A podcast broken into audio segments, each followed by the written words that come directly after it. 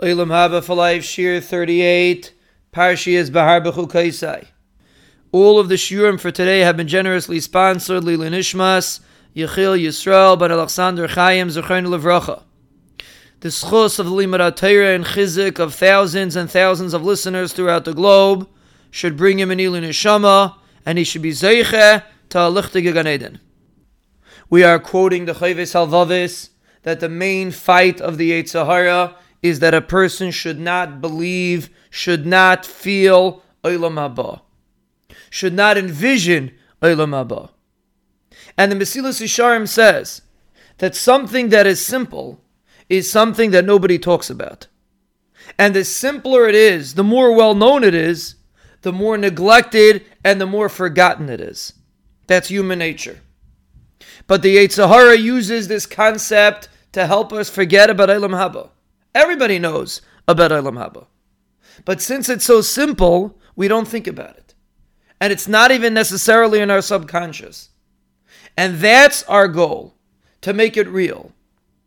Let's take, for example, chinuch of children. How many children hear their parents discussing Olam Haba?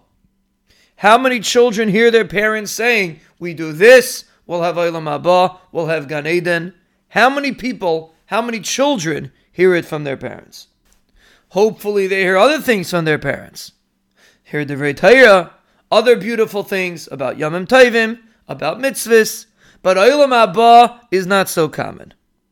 And that's because of the Yetzer Hara. And let's give an example, or Rav Avigdor Miller says a beautiful mushal. How a person would respond if he truly believed in Olam Haba. He gives a marshal that there's an individual who's in upstate New York, and there's only one store over there, and he stops a man and he asks him, Does he have a cigarette? And the man says that he doesn't, but he has a pouch of tobacco.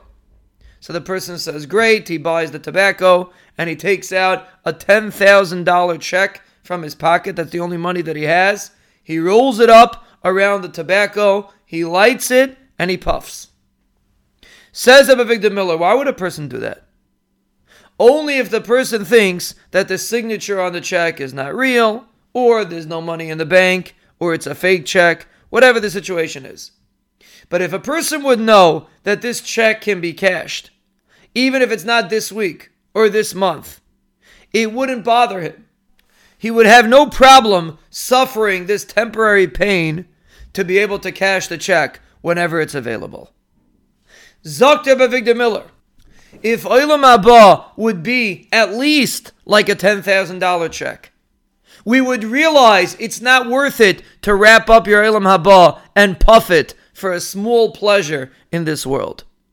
Whether it's getting angry at somebody else, whether it's doing something that's not honest, whether it's looking at something you shouldn't be looking at, or talking to somebody you shouldn't be talking to, or wasting time.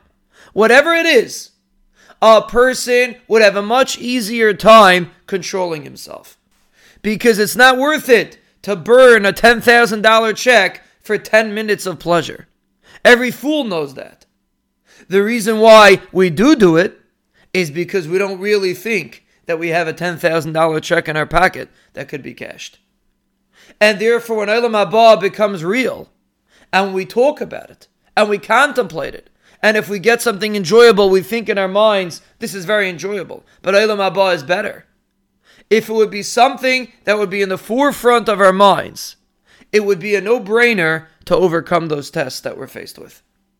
And that's why the Yetzer Hara wants to make us forget it. He wants us to blow that $10,000 check on a few puffs of cigarette smoke.